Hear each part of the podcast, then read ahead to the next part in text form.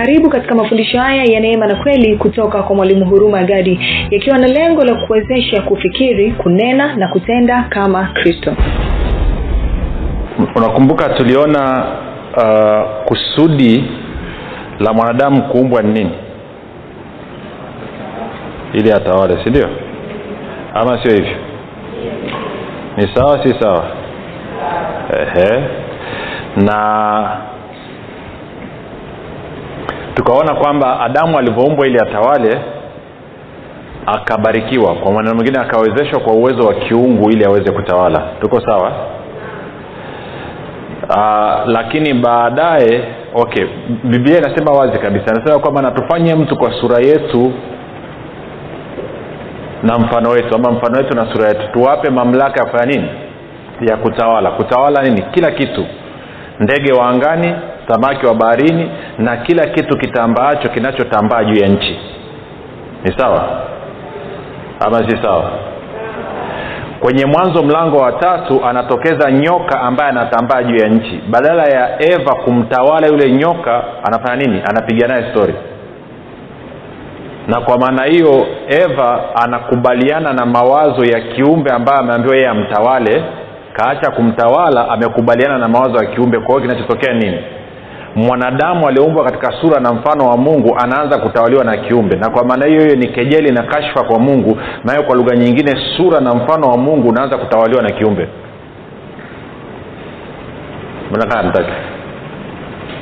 Tuko sawa kama vile ambavyo mimi na wewe huwa tunakutana na mazingira yanatuletea changamoto alafu yanazungumza tofauti na mungu alivyosema tunakubaliana na mazingira na hivyo mazingira yanatutawala. Kwao sisi tulioumbwa katika sura na mfano wa mungu tunatawaliwa na mazingira.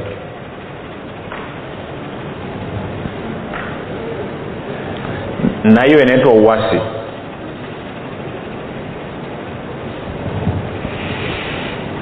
naongea haraka sana nahubiri injili ati ama ina ukweli mi anasema tumpe mwanadamu mamlaka ya kutawala. Kwao mimi na wewe tunatakiwa tutawale. Kwa hiyo adamu akaasi. Alivyoasi akaacha kutawala chini ya ufalme wa mungu.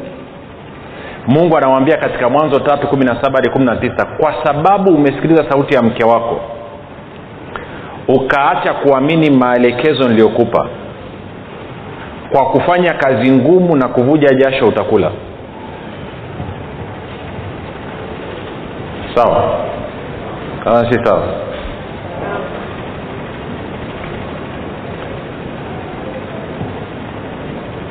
Ndio maana ni mbaya sana kwa mzazi kufa bila kuacha urithi kwa mwanaye ni uthibitisho wa laana hmm? Miaka mingi iliyopita sijui naye akakutana na nani na, na, na, na wajinga fulani wakaanza kumshawishi kwamba you have to earn your own. Unatakiwa ufanyie ufanyie kazi. Eh? sio taa. Ni spika hizo za juu nadhani. Tuko sawa nikamuuliza na bibilia inasemaje? Bibilia inasema mwenye haki mtu mwema huacha urithi kwa wana wa wanawake. Maanake ni kwamba unatakiwa uache urithi mpaka kwa mjukuu. Na kimsingi ukisoma bibilia vizuri urithi ulitakiwa utolewe actually mtu akiwa hai sio amekufa. Naenda kasome stori ya mwana mpotevu. Baba aligawa mali zake akiwa nini? Hai. Ili mwanao akichemsha apate fursa ya kuja kuongezewa maana ukishamkabidhi huo umekufa alafu akachemsha anapata wapi nyingine? Eh? tuna watoto wangapi ambao wamerithi kwa baba zao ama mama zao baada ya wazazi kufa alafu hata hizo mali hazikumaliza miaka mitano? Tuyaache hayo. Kwa hiyo adamu na eva walivyokataa kufanya kazi ya kueneza ufalme wa mungu kutawala serikali ya mungu kuenea hapa duniani wakaingia kwenye mfumo wa laana. Na kwa maanao sasa hivi mahitaji yao yakawa yanapatikana kwa kufanya kazi ngumu na kuvuja jasho. Kwa lugha nyingine bwana yesu anakuja kutueleza tukisoma kwenye kwenye matayo sita bwana yesu anakuja akihubiri injili ya ufalme wa mungu. Actually ukianza kwenye matayo nne kumi na saba. Anasema uh, baada ya yohana kutiwa gerezani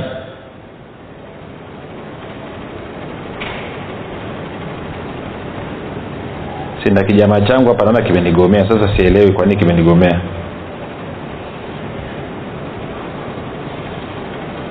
Eh? bibilia yangu haitaki kufunguka leo. Kisa na mkasa sielewi. Eh?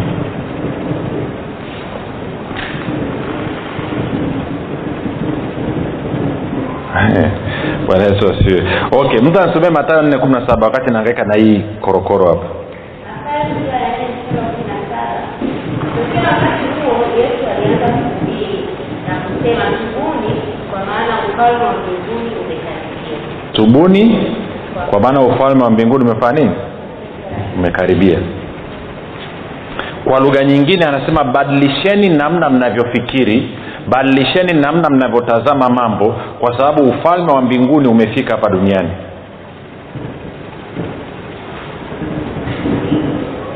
Tuko sawa ama hatuko sawa.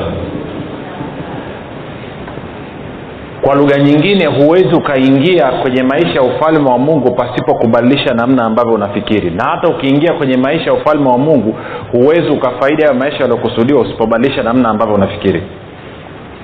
Sawa jamani?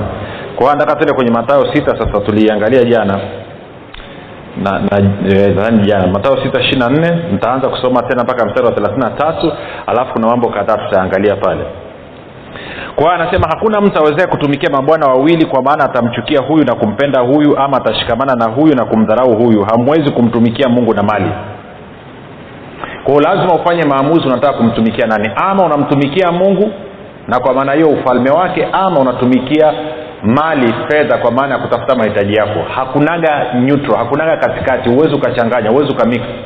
Eidha unamwabudu na kumtumikia mungu na kwa maana hiyo fedha na mali zinakuabudu na kutumikia wewe ama the other way round unaipindua wewe unakuwa unaabudu na kutumikia fedha na mali na kwa maana unataka mungu akutumikie. Na wengi nikiwaangalia hapa na hata mnaosikia kwenye mtandao shida yenu ni kwamba mmemgeuza mungu kuwa mtumishi wenu kwamba awatafutie hela kwa ajili ya matumizi yenu na maadamu mungu anakupa hela ya kulipa siu ada ya watoto siu kodi ya nyumba hela ya kujenga nyumba unamfurahia. Siku ikitokea kwamba hiyo hela haijaja unanuna. Tuna wangapi tulianza nao kwenye ukristo leo hii hatunao? Na wengine wamekwazika kabisa hata wataki kusikia habari ya mungu kwa sababu gani? Kwa sababu kuna namna ambavyo walighafilika katika akili zao wakadhania kwamba mungu ni mtumwa wao ni mtumishi wao wa kutafuta kusatisfy whims zao nini kuridhisha nini? Matakwa yao. Na kwa maana nampenda mungu tu atakapoweza kunihudumia asiponihudumia simpendi. Na in fact watu wengi wanaofikiri hivi ni watu ambao ni wavivu na hawataka wafike popote kwenye maisha. Ndo wanaongoza kwa kusema wengine vibaya ha?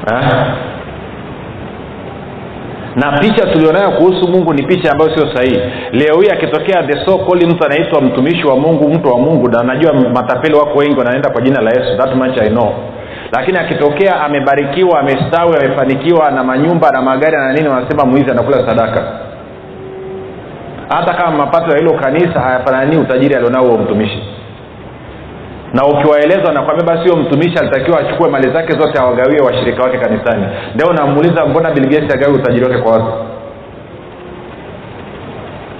Watu wa duniani wakiwa na hela wakilimbikiza inaonekana okay. Lakini watu wa mungu wakiwa nazo wanaambia ugawia watu. Mbao amekaa kimya sana?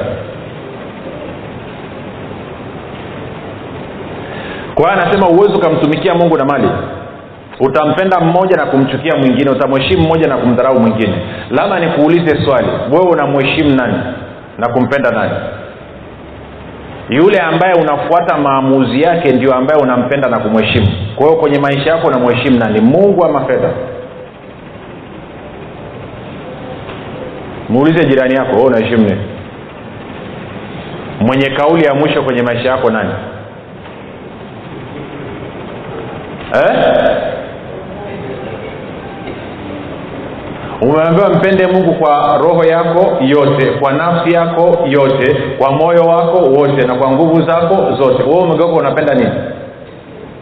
Kati ya fedha na mungu nani anatumia masaa mengi kwenye akili yako? Unamtafakari nani muda wote? Kwao unaabudu nini? Na kama unaabudu fedha wangapi anajua ni ibada ya sanamu na mungu akasema kwamba ukiabudu kitu kingine nakwambia hivi leo utaangamia hakika utaangamia. Naenda akasome kumkumbu la torati thelathini kuanzia mstari wa kumi na tano hadi wa kumi na nane. Anasema hakika utaangamia. Anayeamua uwe na furaha maunune nani? Mungu ama mshiko? Usijali wewe jibu tu kwa sababu mwisho leo nitatoa nafasi za watu kuokoka. Haleluya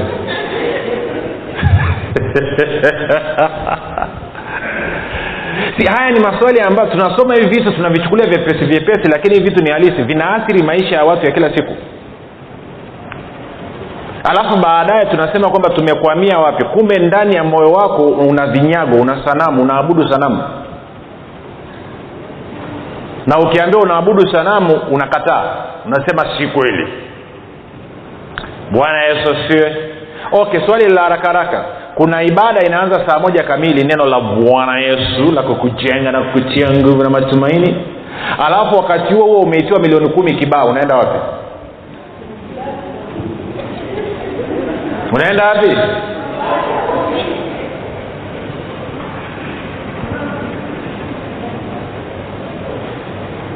Sasa haya mambo ni very simple. Nalishasema huko nyuma nitaendelea kusema tena wangapi wanajua tukichukua top 10 ya watu wenye utajiri wenye uwezo katika taifa la tanzania hamna mkristo hata mmoja?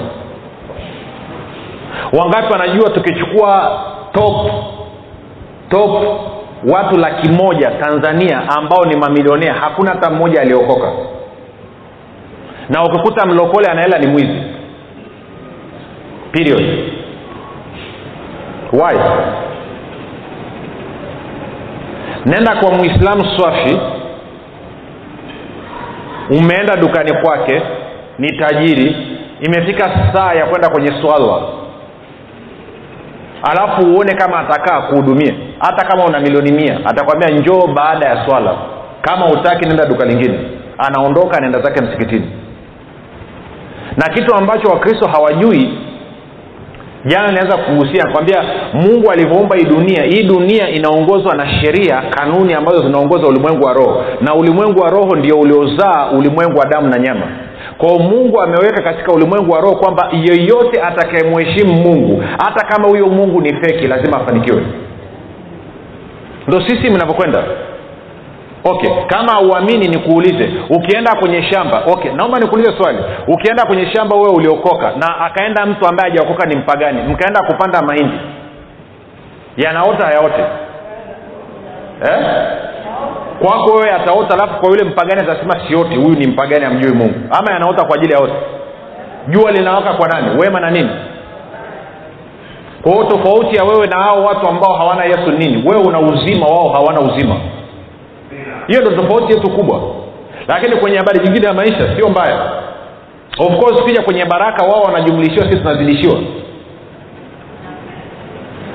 Ama sieleweke moja tufafanue. Sisi tunazidishiwa wao wanajumlishiwa. Moja mara moja ngapi? Moja. Moja jumlisha moja ngapi? Mbili. Kwa wao wanajumlishiwa wametuzidi wajatuzidi wametuzidi. Sindio moja mara mbili ngapi? Mbili. Na mbili jumlisha moja ngapi? Tatu. Wametuzidi hawajatuzidi? Wametuzidi. Mbili mara mbili? Nne. Na mbili jumlisha mbili? Ngoma dro sio ngoma dro okay turushe. Kumi mara kumi ngapi? Kumi jumlisha kumi ngapi? Wangapi wana tunavyoendelea mbele tunazidi kuwaacha? Elfu jumlisha elfu? Elfu mbili elfu mara elfu milioni. Sisi tunazidishiwa wao wanajumlishiwa. Tutaangalia huko mbele. Ngoja nikwambie mungu alivyobariki baraka inafanya kazi kwa kila kitu hata vitu visivyofaa. Vinginevyo asingeanza kirusi virus wa corona pale wuhan china alafu leo hiyo amesambaa dunia nzima. Amesambaje kama baraka ifanye kazi katika maisha ya kirusi? Kazi ya baraka nini? Zalieni ongezekeni. Be fruitful multiply. Mwalimu nanishangaa nini? Huo ndo ukweli sinajua tumetengeneza hii dhana kwamba baraka inafanya kazi tu kwa watakatifu kwa vitu vya kiu no, no, no, no. mungu alivyobariki alibariki vitu vyote alivyoviumba. Kwa hiyo including sikiliza nenda nyumbani kwako using'oe majani usifagie huko nje usipalilie uone urudi baada ya miaka mitano utakuta nini? Mpaka ndani ya nyumba yenyewe utakuta majani yameota. Ukija baada ya muda kila kitu kimeteketea pori limechukua. Kwa sababu gani? Baraka ya bwana inafanya kazi kote unless kitokee kitu kinasimamisha nini? Hiyo baraka isifanye kazi. Na kuna kitu kinasimamisha baraka ya bwana isifanye kazi katika watakatifu. Kitu gani ulokole. Naendelea thats the only thing. Amtaki tena. Tuendelee niokoe muda. Haya. Kwa anasema hamwezi kutumikia mabwana wawili hamwezi kumtumikia mungu na mali mtampenda mmoja na kumchukia mwingine. Sasa mstari wa ishiri tano anasema kwa sababu hiyo ya nini? Kwamba huwezi ukatumikia mabwana wawili. Kwa sababu hiyo nawaambieni msisumbukie maisha yenu mle nini au mnywe nini wala miili yenu mvae nini. Maisha je si zaidi ya chakula na mwili zaidi ya mavazi. Hasa kwa sababu hiyo msisumbukie ama msiwe na wasiwasi kuhusu mtakachokula mtakachokunywa na mtakachovaa kwao kama nina wasiwasi kuhusiana na maisha maanaake ni kwamba mimi natumikia nini? Mali na wala simtumikii mungu. Hivi vitu ni very simple. Mungu alinifundishaga miaka mingi sana tubia exactly mwaka elfu mbili na tisa. Akanyambia hata ukijisumbua uongozi ubalishi kitu chochote. Tuendelee mstari wa ishina sita waangalieni ndege wa angani ya kwamba hawapandi wala hawavuni wala hawakusanyi ghalani na baba yenu wa mbinguni huwalisha hao. Ninyi je si naomba nikuulize swali. Una baba yako mzazi nyumbani unakaa nyumbani kwake alafu anazingatia mno kuhakikisha kwamba ng'ombe na mbuzi wanapata malisho ya kutosha alafu ninyi watoto mnalala njaa? Huyo baba utamwonaje? Najua siongee vizuri sana. Haleluya tunaenda mahali pazuri usijali na, naeleza hayo kwa sababu huku tunakuelekea ni pamuhimu mno. Very important. Ukishaaminishwa vibaya tu umeliwa.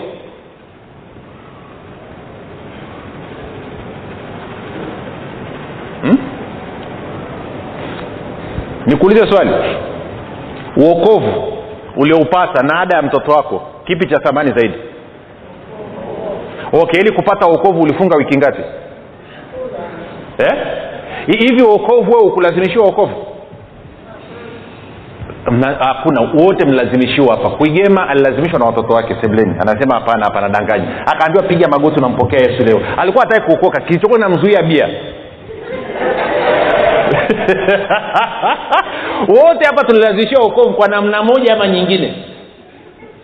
Unahubiriwa kila siku utaki kila siku unahubiriwa utaki kila siku unahubiriwa utaki pamoja na kwamba tulikuwa hatutaki uokovu lakini kwa sababu mungu anatupenda mno bado akaendelea kulazimisha akaendelea kutuma watu akaendelea kufuatilia mpaka siku moja ukaingia kingi. Hasa leo hii unakuja kwenye swala la kodi ama ada ya mtoto then unavuja jasho unaona kwamba mungu hataki. Jamani kati ya uokovu na ada ya mtoto ipi ghali kama alitumia mbinu zote kukulazimisha ili uokoke huoni kwamba leo hii bado anatumia mbinu zote kukulazimisha wewe ili uweze kupokea? Fedha dhahabu whatever kutoka kwake msaada kutoka kwake. Kwa nini kwenye upande huo tunaona isiokee tukija kwenye upande wa mahitaji akili nazima tujiulize tu kwa nini? Kwa nini naona kwenye swala la uokovu mungu alinifukuzia akalazimisha kwenye swala la uponyaji inabidi nimbembeleze mpaka nifunge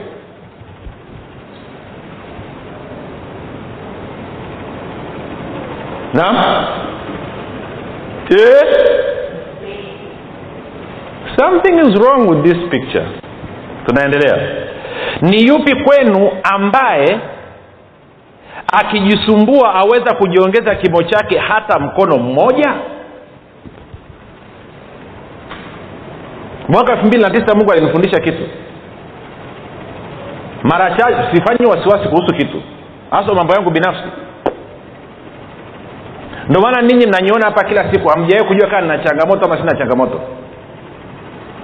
Jambo la kesho siliinui kichwani kwangu leo unless naweka mipango ya namna ya kulitekeleza lakini eti kwamba kwa wasiwasi kwamba itakuwaje itaendaje sifikirii leo sina huo muda. Naendaga hivyo hivyo alafu nikiamka asubuhi nawambia baba ile siku ndio leo nafanyaje? Hmm? na alinifundisha miaka mingi. Mwaka elfu mbili na tisa imefikia mahali kodi ya nyumba imekaribia imebakia mwezi mmoja. Kichwa kimezima sijui nitapata wapi hiyo hela kila tunapoangalia sioni dalili ya hiyo hela inapotokea. Nimeenda kulala saa saa saba saa nane usiku usingizi umekata. Nimerudi sebleni nimekuta mke wangu naye amekaa usingizi yeye kupata usingizi wa kwenda kitandani. Tukaanza kuwaza kwenye ujinga wote hapo sebleni eh? paukwa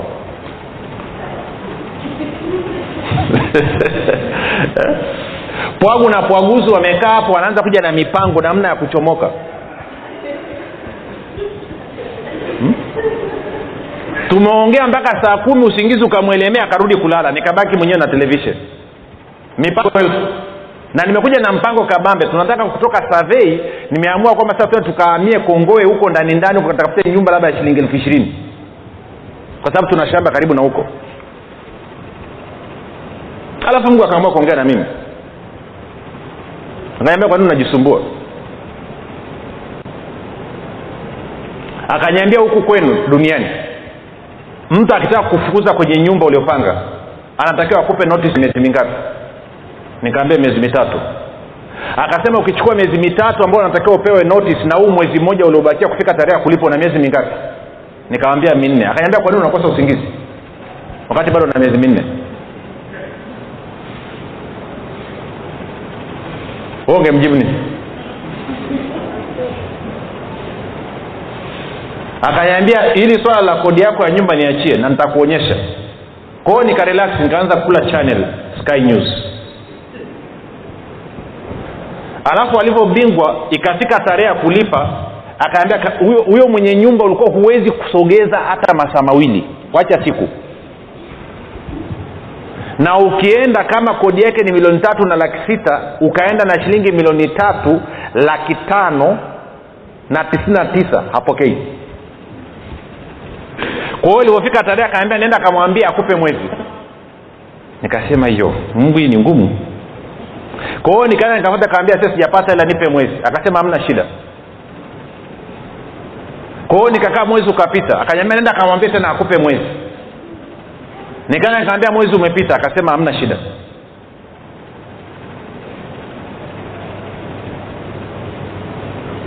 Usifanye wasiwasi. Anasema hata ukijisumbua unabadilisha nini? Unabadilisha nini? Kwanii usianze kumshukuru ukasema mungu wewe ndo uliumba viumbe vyote na hakuna kiumbe hata kimoja kilicholala njaa ambacho akikuhudumiwa hivi wangapi? Nani amekutana na kichaa amelala njaa wangapi wanajua kichaa anakula jalalani wala aumwe sasa we nenda kale jalalani uone. Ya kuhusu mwimbili huyu mungu ameumba viumbe vyote anajua namna ya kuvitunza. Sasa anaendelea anasema ngoja narudia tena msara ishiri saba. Ni yupi kwenu ambaye akijisumbua aweza kujiongeza kimo chake hata mkono mmoja? Na mavazi ya nini kuyasumbukia? Hajasema utembee uchi anasema tusio na wasiwasawa fikirini maua ya mashamba jinsi yameavyo hayafanyi kazi wala hayasokoti. Nami nawaambia ya kwamba hata solomoni katika fahari yake yote hakuvikwa vizuri eh, kama mojawapo la haya thelathini. Basi ikiwa mungu huyavika hivi majani ya kondeni yaliyopo leo na kesho kutupwa karibuni je hata zidi sana kuwavika ninyi enyi wa imani haba? Kwao shida iko wapi? Imani imefanyaje? Haba. Ndo tatizo tulilonalo wa kristo kwa hiyo anasema msisumbuke basi mkisema tule nini au tunywe nini au tuvae nini. Kwa maana hayo yote mataifa huyatafuta kwa sababu baba yenu wa mbinguni anajua ya kuwa mnahitaji hayo yote bali utafuteni kwanza ufalme wake na haki yake na hayo yote mtazidishiwa kwa hiyo anasema hakikisha umeupata ufalme wa mungu. Kwenye tafsiri ya biblia habari njema anasema shughulikeni kwanza na ufalme wake na hayo mengine mtazidishiwa. Hapa anasema tafuteni kwanza ufalme wa mungu. Hajasema tafuteni ufalme wa mungu tu ufalme wa mungu kwanza. Kwamba ufalme wa mungu huwe na kipaumbele katika mida yetu katika maombi yetu katika utendaji kazi wetu wa kila siku katika mapato yetu bwana yesu akasema kwenye mlango huu mstari wa ishiri na moja hazina ya mtu ilipo ndipo na moyo wake ulipo. Shida ni kwamba tumeingiliwa na lugha ya duniani. Pamoja sana. Pamoja pamoja. Wangapi anajua hiyo lugha? Pamoja pamoja. Huwezi ukaniambia pamoja sana wakati moyo wako huko na mimi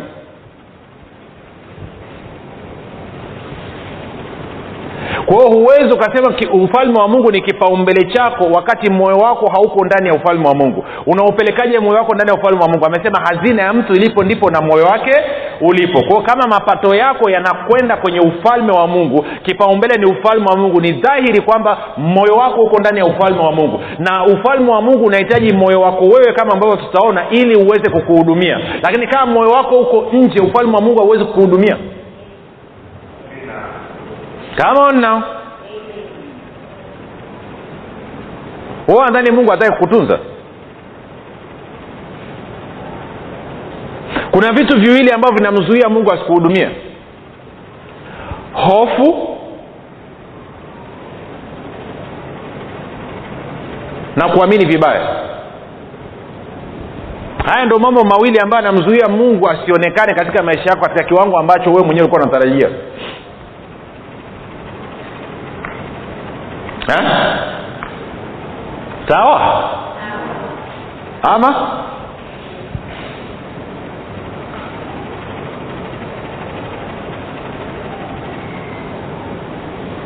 Wangapi wamea kumkemea mungu hapa.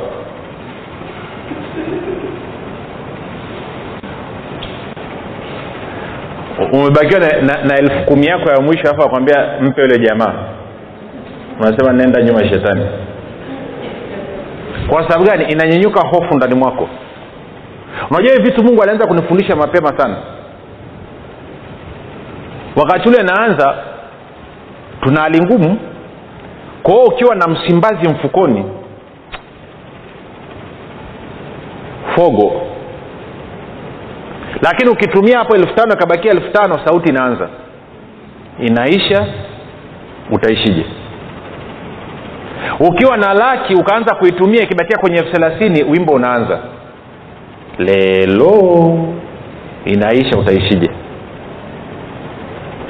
Mungu akanyambia nataka nikufundishe. Siku nyingine ikiongea ifungishe mdomo. Nikamuuliza kivipi? Akasema mtu unayekutana naye hapo mpe. Kwa sababu nilikuwa siendi kanisani wakati huo niko nyumbani ananifundisha. Kwao akija mpendo labda amekuja namfundisha hapo naambia se kanywe soda si ndio elfu kumi yangu ya mwisho imeondoka hivi. Kwa hiyo ile kelele inakuwa haipigi tena maanake sasa haipo. Wakati anajua ile anaongea eh? eh? ama? Nani amewea kupita kwenye duka ukaona nguo nzuri? Ai! Ukazama ndani ya duka. Ukasema yani nilikuwa natakaga nguo kama hii. Ukaenda ukanyenyua. Wakati umenyenyua tu ukakuta bei shilingi laki tatu na hamsini. Alafu na wakati huo mwenye duka amefika eh, dada itakupendeza hii nikufungie? Aa, nilikuwa naangalia tu. Ulikuwa unaangalia tu ama uliingia kununua? Alafu ukaambiwa laki tatu na hamsini na mfukoni na shilingi elfu ishiri na tano.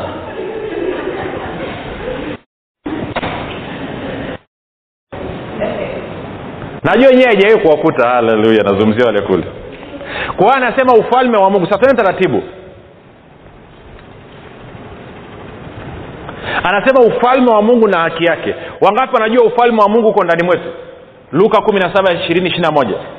Sindio ufalme wa mungu uko wapi? Ndani mwetu. Na ukisoma kwenye marko kumi kumi na tano anasema unapoupokea ufalme wa mungu kama mtoto mdogo basi unaingia ndani ya ufalme wa mungu. Isi ukikubaliana unaingia kwenye huo uhalisia wa ufalme wa mungu. Lakini shida iliyoko ni kwamba anasema utafuta vitu viwili. Ufalme wa mungu na haki ya mungu. Haki ya mungu inapatikanaje? Haki ya mungu inapatikanaje? Inapatikanaje inapatikanaje? Ah. wachaga wanasemaje? Mungu nyive. Haki ya mungu inapatikanaje? Kwa imani iliyo kwa nani? Kwa yesu kristo. Kwa hiyo ukienda ukasoma warumi moja kumi na sita hadi kumi na saba anasema hivi.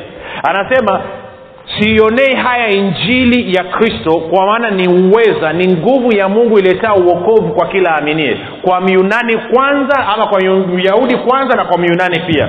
Kwa maana ndani ya injili haki ya mungu inafunuliwa inadhihirishwa toka imani hata imani kama ilivyoandikwa mwenye haki ataishi kwa nini? Kwa imani. Kwa hiyo kwambia utafute ufalme wa mungu kwanza na haki yake maanake anasema ukishapata hiyo haki lazima uanze kuishi kwa imani.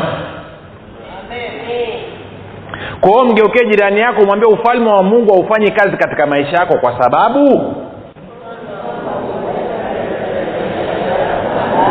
ya imani. Imani yako ni haba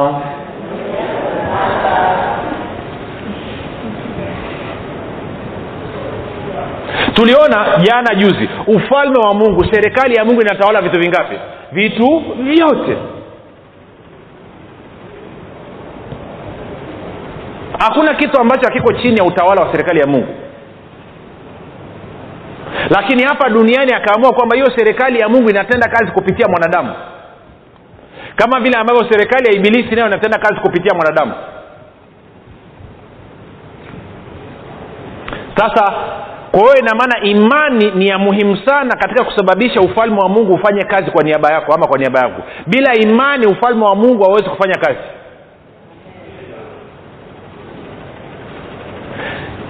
Nitatumia lugha ya kiingereza afu tarudi kwenye kiswahili neno moja. Kwa lugha nyingine ili ufalme wa mungu uwe na kitu kinaitwa jurisdiction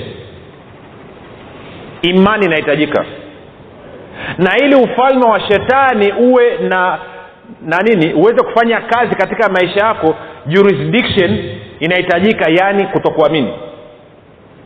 Jurisdiction maana yake ni ma, mamlaka ya kiutawala. Kwamba ufalme wa mungu hauwezi ukafanya kazi katika maisha yako wewe wala maisha yangu mimi pasipo imani. Na ufalme wa shetani hauwezi kufanya kazi katika maisha yako wewe wala maisha yangu mimi pasipo kutokuamini imani ni force ni nguvu na kutokuamini nayo ni nguvu.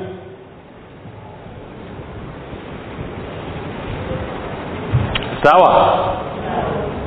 Sawa?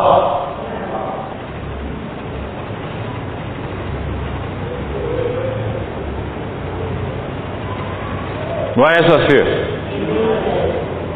Kwa hiyo tukipata namna tukaelewa imani inavyotenda kazi kwa kushirikiana na ufalme wa mungu maanaake ni kwamba na kwa kuwa ufalme wa mungu unatenda kazi kwa kufuata sheria. Kumbuka tuliona hicho kitu. Kwamba anasema ufalme wa mungu unathibitishwa unatenda kazi katika nini? Katika hukumu na haki. Justice and righteousness. Haki maanaake nini? Ni kile ambacho sheria mapenzi neno la mungu imesema kwamba hichi ndio. Na ahadi zote za mungu katika maisha yetu ni nini? Ni ndio kwa sababu ya nani? Ya yesu kristo kwa hiyo sheria za ufalme wa mungu zinasemaje? Zinasema kila mtu aliumbwa katika sura na mfano wa mungu anastahili kuponywa anastahili kuwa tajiri anastahili kuishi katika baraka anastahili kuwa na furaha anastahili kuwa na amani anastahili kuz... lakini pia sheria hizo zinasema kwamba ni marufuku huyu mtu kuumwa ni marufuku huyu mtu kuchapika ni marufuku huyu mtu kuwa maskini ni marufuku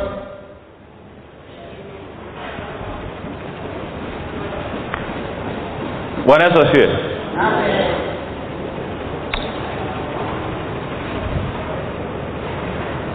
naomba niulize swali. Usinyoshe mkono lakini. Nani hapa baada ya kuokoka umeshawahi kwenda kufanya dhambi ya makusudi?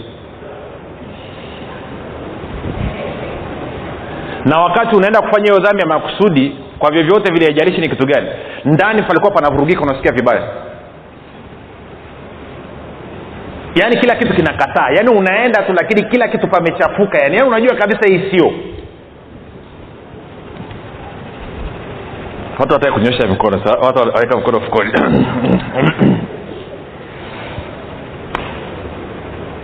Okay. Kwa nini ndani mwako palichafuka wakati unaenda kufanya hicho kitu ni kwa sababu ndani mwako umesha seto umeshakubali umeshaamua kwamba dhambi ni mbaya.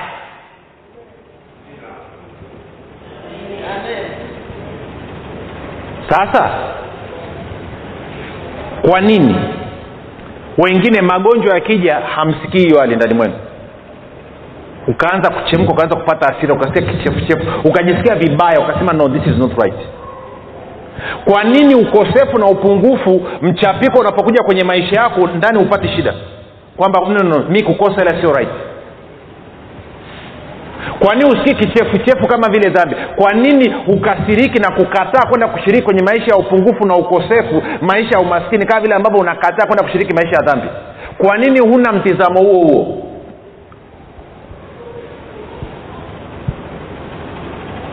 Hmm? Kama mungu anasema mpenzi naomba ufanikiwe naomba ustawi katika maeneo yote na kuwa na afya kama nafsi yako inavyofanikiwa. Ina maana mapenzi ya mungu juu yetu ni sisi tuishi katika baraka katika ustawi na katika nini? Mafanikio. Na kwa maneo kama naishi kinyume cha hapo wangapi anajua nakuwa niko kinyume na mapenzi ya mungu? Eh? na kinyume na mapenzi ya mungu inaitwa nini? Dhambi ambayo ni nini uwasi usijali leo nitatoa nafasi ya kuokoka.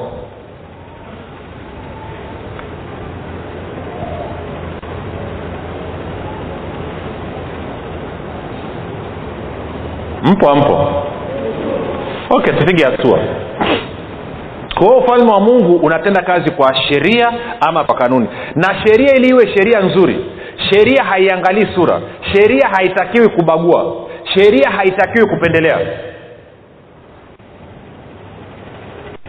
lakini pia wangapi wanajua kutokujua sheria sio nini? Sio sababu. Hmm? sio nini? Waweke kibao hapo andike kilomita hamsini kwa saa alafu pita na mia na ishirini. Alafu uambie jana nilipita mia na ishirini kulikuwa hamna tatizo. Nakwambia hiyo ilikuwa ni jana lakini leo. Tumeweka kibao asubuhi. Unatakiwa ukione. Unasema nilikuwa sijui. Trafiki anakwambiaje? Sasa unajua nenda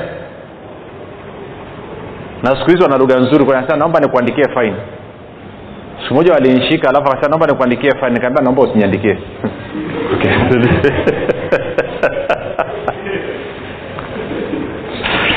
Tuendelee. Kwa hiyo ina maana kuna msemo mmoja anasemaga anasema usichokijua kinakuua. Umewai kusikia msemo? Eh, what you don't know is killing you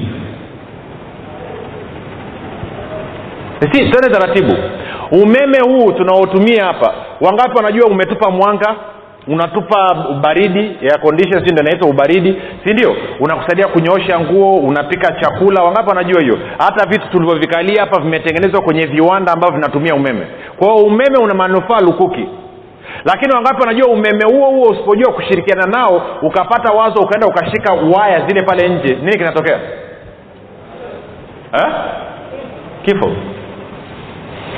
nakumbuka sekondari moja tuliokuwepo huko monduli kuna mtumishi nani mlinzi moja anaitwa kawasaki.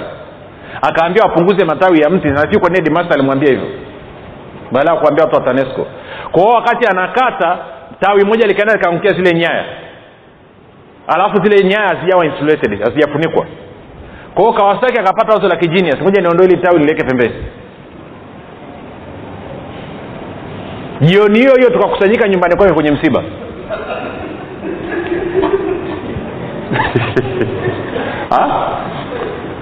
Umeme ule ule uliokuwa mzuri kwa manufaa yetu umegeuka umekuwa nini? Hatari.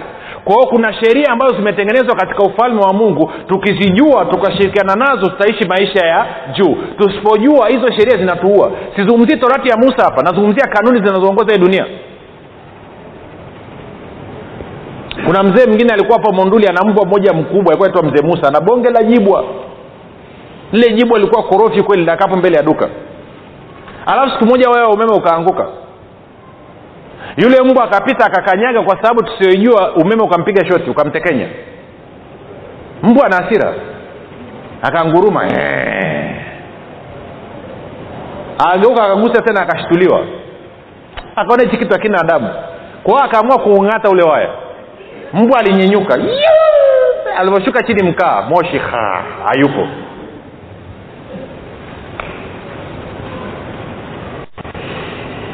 hmm? Kwa hiyo jambo usilolijua litakuletea shida. Kwa hiyo tukijua sheria na kanuni zina ufalme wa mungu zinafanya kazi hatutabahatisha tena. Tusiende mbali sana. Bwana yesu anatuambia kwamba ufalme wa mungu unafanya kazi kama vile shamba linavyofanya kazi. Hmm? nataka upige picha. Umekuja kunitembelea msimu wa kilimo. Ukabisha odi jioni kwenye saa mbili usiku ukawauliza watoto baba yuko wapi? Wakakwambia yuko shambani. Anafanya nini?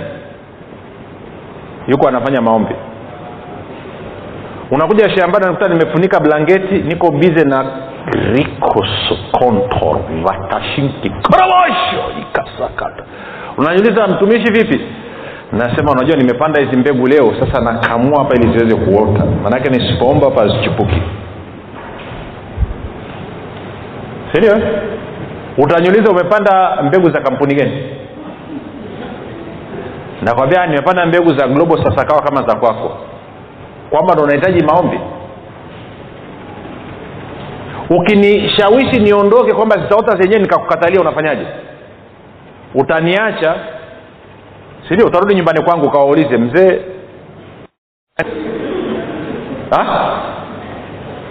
Ama utafanya hivyo alafu ukiona sieleweki utaenda utafuta watu wazima kama wewe usema jamani kule kuna shida.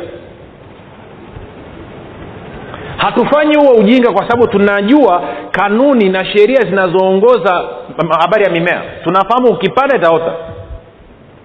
In fact very interesting juzi ni juzi no juzi eh. Juzi jana hapo karibu na nimekuta nime, kuna kona moja ukikata ikakuta vimchicha vimepandwa ndo kwanza vinaanza hivi. Jioni nimepita kitu kiko huku. Inaota yenyewe. Kwa hiyo ufalme wa mungu nao bwana yesu anasema ufalme wa mungu nao unafanya kazi hivyo hivyo.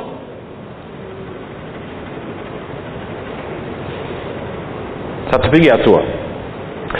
Kwa hiyo ufalme wa mungu unatenda kazi pamoja na imani. Sasa imani ni nini imani ni nini? Nilishawapa tafsiri tena imani. Nikakwambia kwamba imani ni kushawishika kabisa kwamba mungu ni mwaminifu na tena anao uwezo wa kutekeleza kile ambacho amekiaidi na nataka niongezee neno hapa kwa niaba yangu.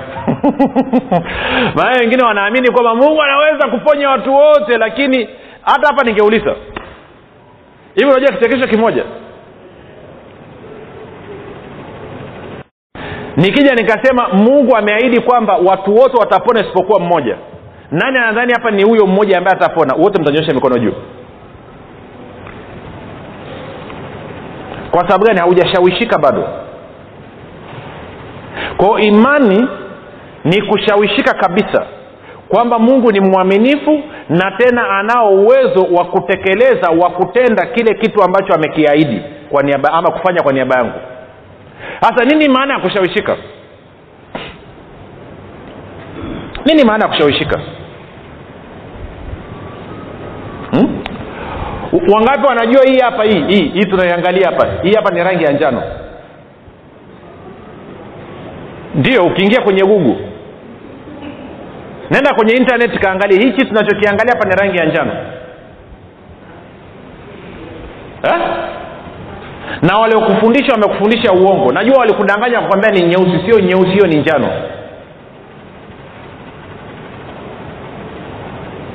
Muulize jirani yako huo unasemaje? Anasemaje? Eh? Eh? Ah, ah, kivipi? Wewe umejuaje ni nyeusi na sio njano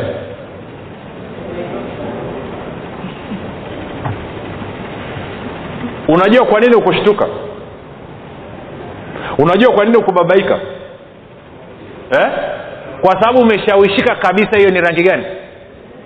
Kwa hiyo ndio maana ya kushawishika. Ukishawishika kabisa na neno la mungu kwamba mungu ndio utoshelevu wako kwamba hutakaa upungukiwe na kitu bwana ndiye mchungaji wako hutakaa upungukiwe na kitu chochote. Maanake ni kwa mtu akwambia kwamba utapatapi hiyo hela itakuja kesho atakutupia vyombo nje unamwangalia unacheka. Sababu umeshawishika unajua mungu lazima atokeze sindio? Daktari akikwambia kwamba mm, naangalia x-ray yako. Una siku tatu za kuishi. Actually hata hizo tatu zenyewe ni bahati. Ndugu nenda kaage watu. Weka nyumba yako kwenye oda unaondoka unamwangalia kwa kuwa umeshawishika kabisa kwamba sheria ya roho uzima ulio katika kristo yesu imekuweka huru mbali na sheria ya dhambi na mauti. Unatabasamu unacheka nasema daktari najua unamaanisha vizuri. Najua unasema sawasawa na utaalamu wako. Lakini nikwambie kitu. Ninayo taarifa iliyo bora kuliko ya kwako. Sitakufa ishi na kusimulia bwana. Nashukuru kwa huduma yako lakini ukiambiwa alafu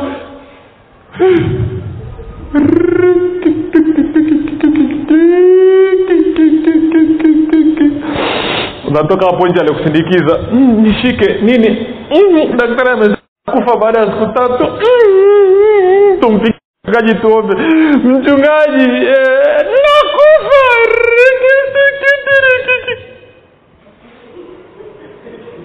wangapi wanajua mtu anamnea huwezi kumsaidia? Utakachomwambia tunambia ndugu hebu tulia tulia tulia kidogo tulia tulia tulia. Jeneza lako unataka mbao ya namna gani? Maanake wewe ni lazima ufe. Huyu hata mkifanya maombi lazima afe. Kwa sababu ameshawishika kabisa na ripoti ya daktari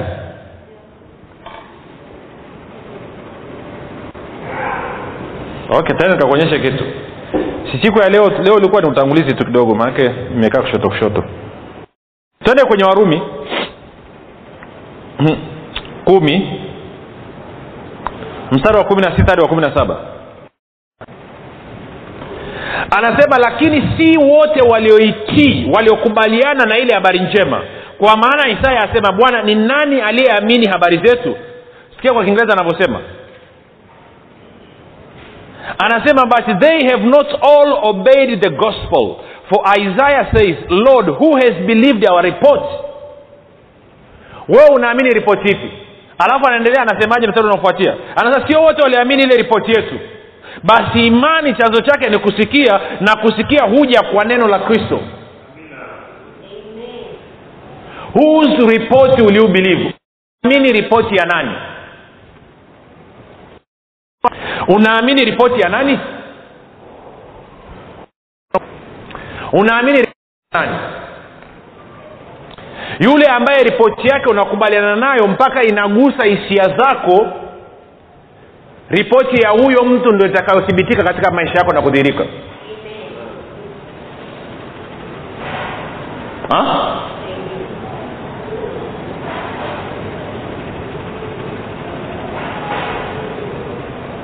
whose report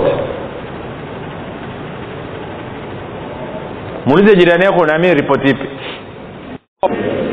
Kuhusu uchumi wako unaamini ripoti ipi? Kuhusu afya yako unaamini ripoti ipi?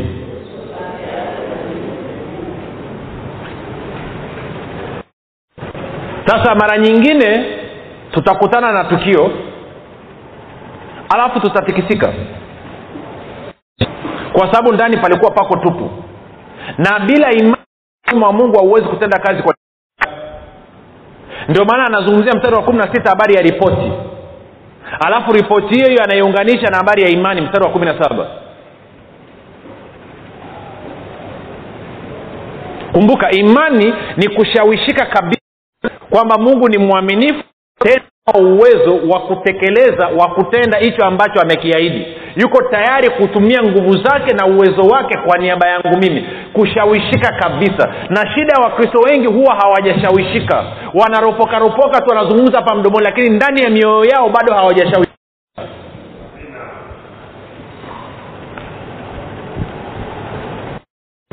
Sasa moja niende mbele nirudi nyuma nitajuaje limeshawishika kuna mistari miwili kwenye bibilia nataka tuitumie. Kwa kiswahili huwa inakuwa kidogo kutamka lakini enda hivyo hivyo. Moja sita anasema pasipo imani haiwezekani. Kwa maana wale wanaomwendea mungu lazima waamini kuwa yuko na kwamba huwapa thawabu wale wamtafutao kwa bidii. Pasipo imani haiwezekani. Sema pasipo imani haiwezekani sema tena pasipo imani haiwezekani. Rudia mara ya tatu pasipo imani haiwezekani.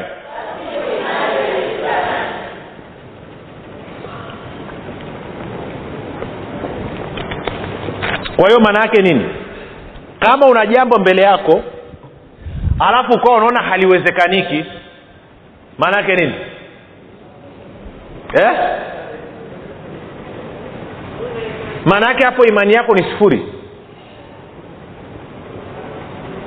si ndio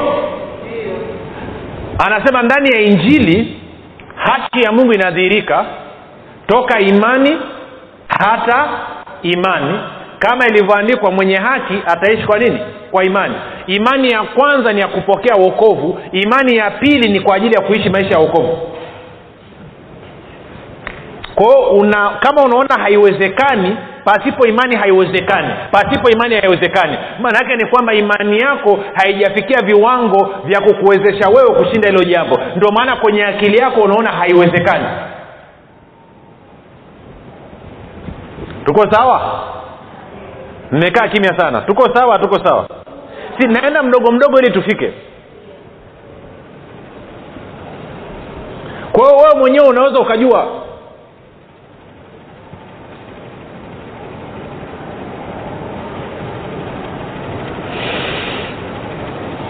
hmm? Stori inayopendeka kuliko yote kwenye hili eneo. Ni ya mzee oyedepo. Bishop david oyedepo kwa wale wanaomfahamu wa makanisa ya winners. This mzee is fantastic kwa kweli. Yaani huu mzee ameshawishika kabisa kuhusu ambacho mungu amesema.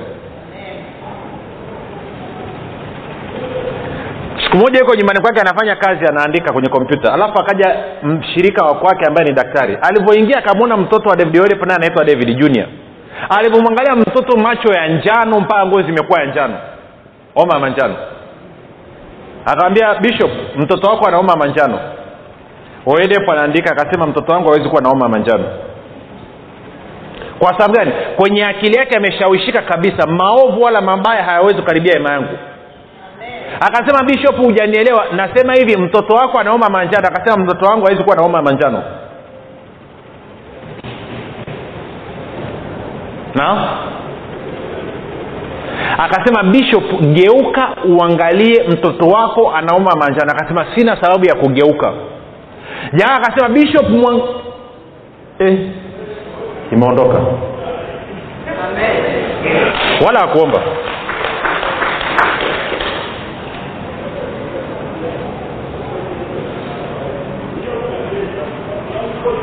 siku nyingine miaka mingi baadaye niko afrika kusini alafu naongea na, na mama naye akaniambia mtoto anampata vipele fulani kaa vijipu vidogo vidogo. Vilikuja mara ya kwanza alafu vimerudi tena kwa hiyo anampaka dawa. Nikamtumia message nikaambia mtoto wangu hawezi kupatwa na majipu. Kumbuka anapaka dawa kwenye majipu. Nilivyorudi nilikuwa narudi baada ya siku mbili. Kwa nikiwa hapo chumbani wakati anampaka mafuta na hiyo dawa kwa anampaka ananiangalia. Wangapi anajua ni message sent eh? Eh? kwamba ulisema hawezi kupata nini? Na hii ni nini? Yaani unahitaji kuongea. Yaani jicho tu linakuambia ni message sent. Nikamwambia nimekuambia hivi mtoto wangu hawezi kupatwa na majipu. Unajua kilichotokea? Sio baada ya siku mbili tatu ile majipu alinyauka kabisa hayakurudi tena sasa shida yenu nyii changamoto ikishaingia unasema siwezi kusema maanake changamoto imefika. Nitasemaje? Takuwa nasema uongo. Unasema kile ambacho neno la mungu limesema. Hiyo inaitwa kushawishika kabisa. Kwamba hata kama huo ugonjwa umefika maanake ni kwamba umepotea njia umeingia nyumba ambayo sio. Siku ingine yeyepo akarudi mke wake alikuwa mja mzito nadhani mimba miezi mitano. Kaja akafungua mla, amegonga mlango mama akafungua. Mama analia mlangoni bishop akamuliza kuna shida gani? Akasema nimepata miscarriage mimba imeharibika imetoka. Waodepo akawambia acha ujinga weka chakula mezani. Kwao wakakaa mezani hawakuwahi kuzungumza tena habari ya mimba kutoka. Wakala wakaenda wakalala. Miezi tisa baadaye mama akajifungua.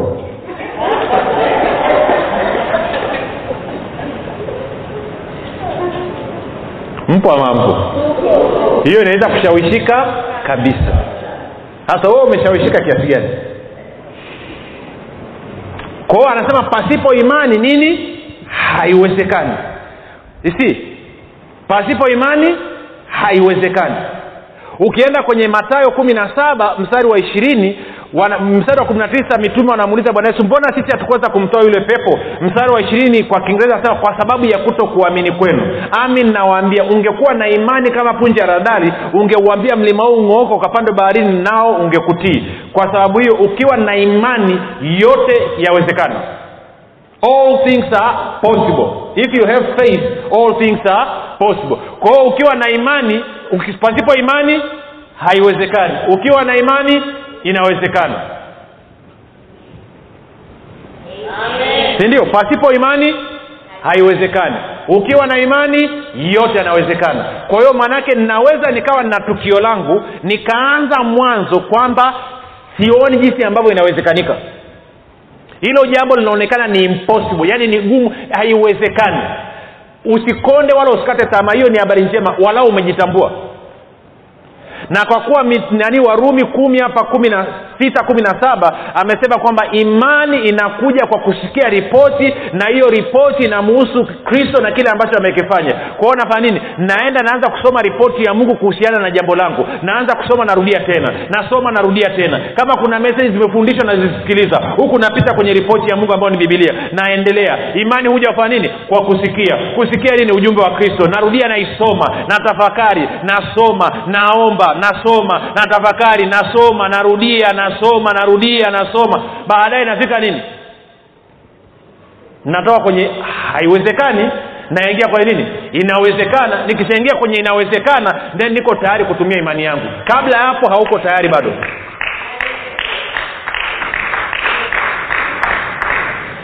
Hmm?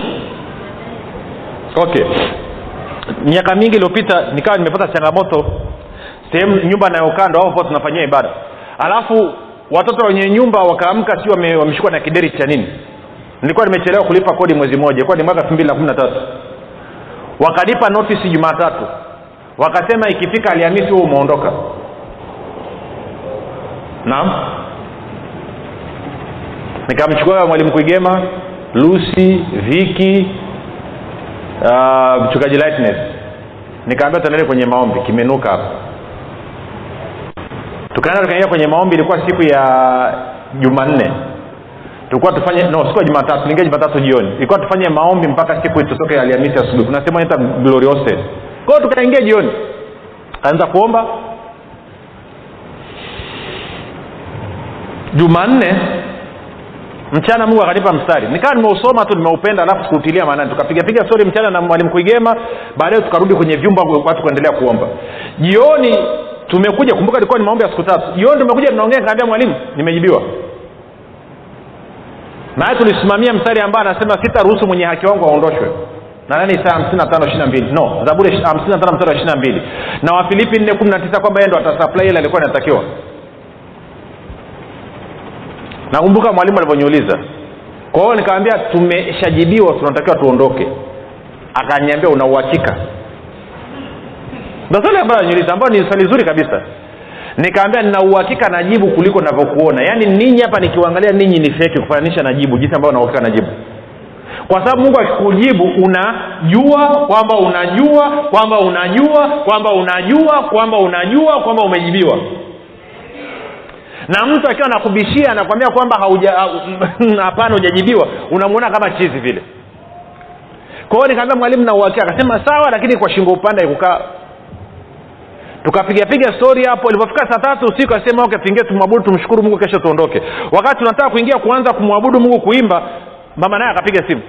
Akasema nimetoka kuongea na mwenye nyumba. Nikaambia anasemaje? Amesema hataki tuondoke. Nikaambia lakini vipi kuhusu watoto wake? Maana alikuwa ni mtu mzima. Anasema amegombana na watoto wake wala waelewani sasa hivi.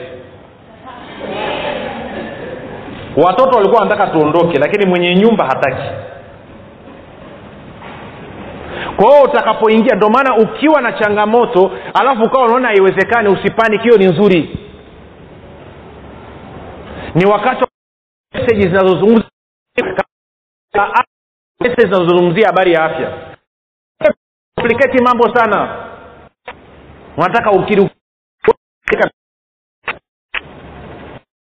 anza kuzua sema katika jina la yesu kristo imeandikwa sheria ya roho uzima ulio katika kristo yesu imeniweka huru katika jina la yesu kristo kwa kupigwa kwa yesu neno linasema kwamba kwa kupigwa mistari. Yesu alimwambia imeandikwa imeandikwa imeandikwa. Ibilisi kwale unaweza ukachukua mstari ukausoma kama ulivyoandikwa kwenye bibilia andikwa bwana ndiye mchungaji wangu sita sitapungukia. Imeandikwa sitamnyima mtu kitu kilicho yeye, yeye amchae bwana. Imeandikwa mba wanaweza kukosa malisho. Come on. imeandikwa. Imeandikwa nimepewa mamlaka mbinguni na duniani. Nimeandikwa mamlaka kwenye sisoma tu imeandikwa. Kumbuka mama mmoja sasa hivi akanipigiaga simu akasema baba na shida. Anasema dukani kwangu baba siuzi baba. Yaani hata watu kupita wataalamu hawapiti nikaambia mama nani amekuambia hivyo? Na akasema eh? nikaambia aliyekuambia kwamba watu hawataki kununua watu hawapite dukani kwako ni nani? Ni neno la mungu? Hapana ni mungu mwenyewe hapana baba. Nani amekwambia shetani baba. Kwao simu kuniambia habari za shetani? Nikaambia sana nataka nikupe kazi nikamtumia mistari mitatu. Nikaambia nataka kila siku asubuhi unapoamka kufanya maombi yako alfajiri nataka hii mistari hapa uisome uirudie. Imeandikwa imeandikwa imeandikwa. Nataka uisome kwa muda wa dakika kumi na tano mpaka nusu saa. Isome tu isome hivyo ilivyoandikwa. Wala useme usiseme we isome hivyo hivyo ilivyoandikwa. Chukua bibilia yako isome. Ama iandike kwenye karatasi uisome. Ukimaliza kuisoma nenda kwa lugha. Nataka ufanye kwa siku tatu alafu unipigie simu akafanya baada ya siku akapiga simu. Bwana yesu asifiwe baba. Nikaambia e mama vipi? Ah, nzuri baba. Ehe dukani vipi? Nauza baba. Unauza kiasi gani? Nauza sana baba. Kwa ulikuwa unamsikiliza nani? Nilikuwa namsikiliza ibilisi baba. Na sasa hivi unamsikiliza nani? Namsikiliza mungu baba. Muuze jirani yako unamsikiliza nani unafanyia kazi ripoti gani?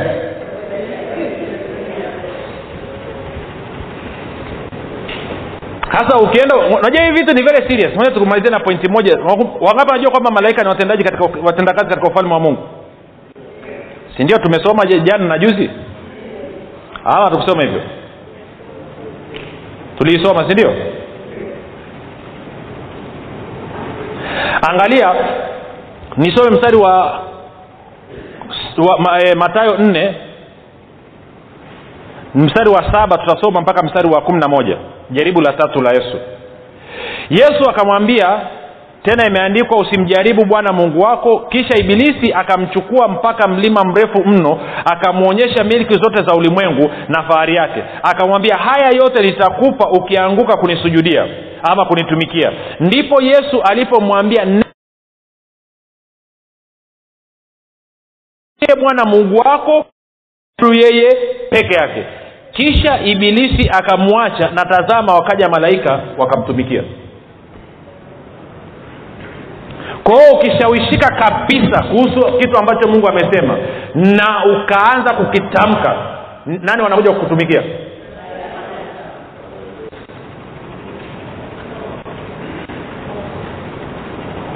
Ibilisi aondoki mpaka umwambie imeandikwa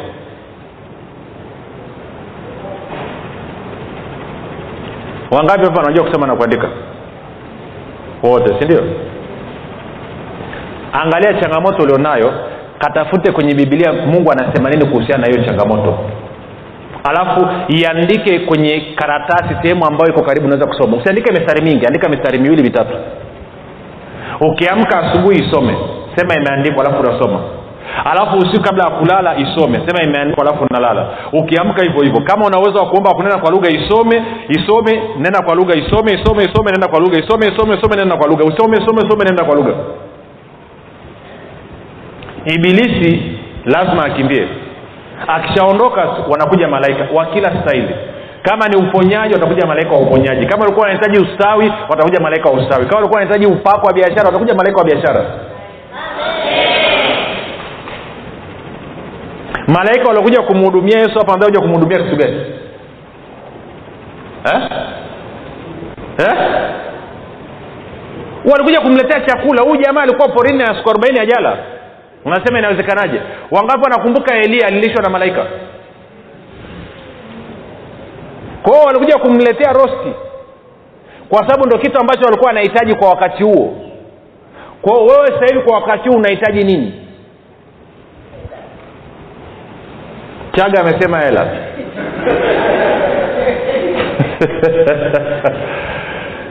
Kwa hiyo ndo mambo ambayo tunajifunza hapa. Tutaendelea kujifunza. Bahati mbaya tu muda wetu umeliwa leo lakini tutaangalia siku kesho tunafanyaje. Tutapanga hapa namna ya kufanya. Ili tuingie tuanze kuangalia imani inavyoshirikiana. Wangapi najana nachokizungumza wangapi wanaanza kuona imani wala sio kitu cha ajabu sana? Shika tu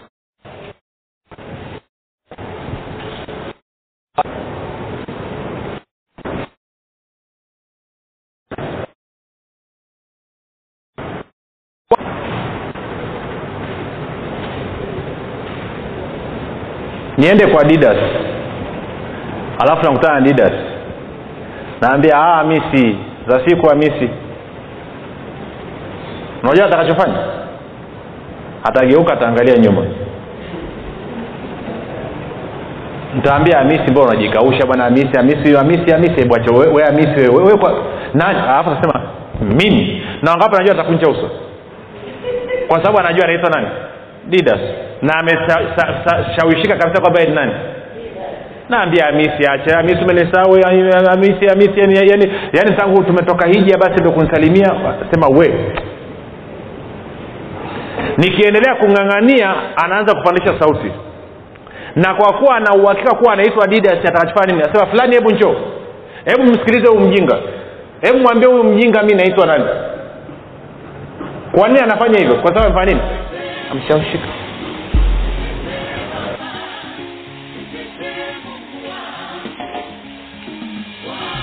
hii ni habari njema kwa wakazi wa jiji la dar es salaam. Sasa mwalimu huruma gadi ambaye amekuwa akikuletea mafundisho ya kristo kupitia vipindi vya neema na kweli kwa njia ya redio youtube google podcast apple podcast spotify telegram pamoja na whatsapp anapenda kukujulisha kuwa sasa unaweza kushiriki ibada iliyojaa nguvu ya roho mtakatifu na kweli ya kristo. Ibada hizi zitafanyika katika ukumbi wa dreamland uliopo mbezi bichi bondeni jijini dar es salaam. Ibada hizi zitafanyika siku ya jumapili kuanzia saa tatu kamili za asubuhi hadi saa saba kamili za mchana ambapo mwalimu huruma gadi atafunua kweli ya kristo katika nguvu za roho mtakatifu.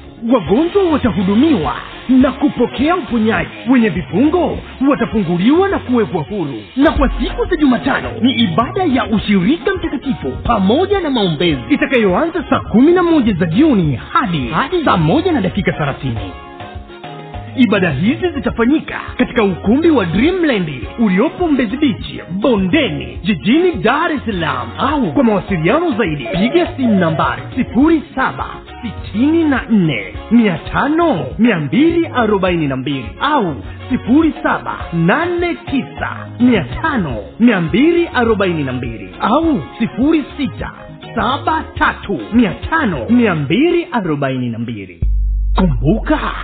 ni kweli unayoijua? Ndiyo itakayokuweka huru.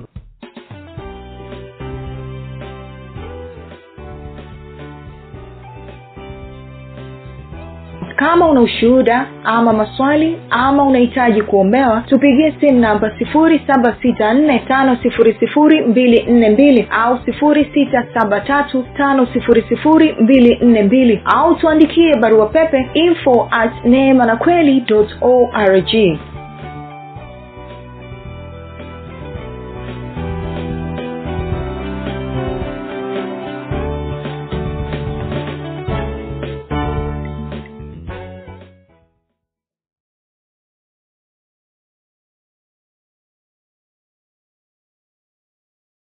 umekuwa ukisikiliza mafundisho ya neema na kweli kutoka kwa mwalimu huruma gadi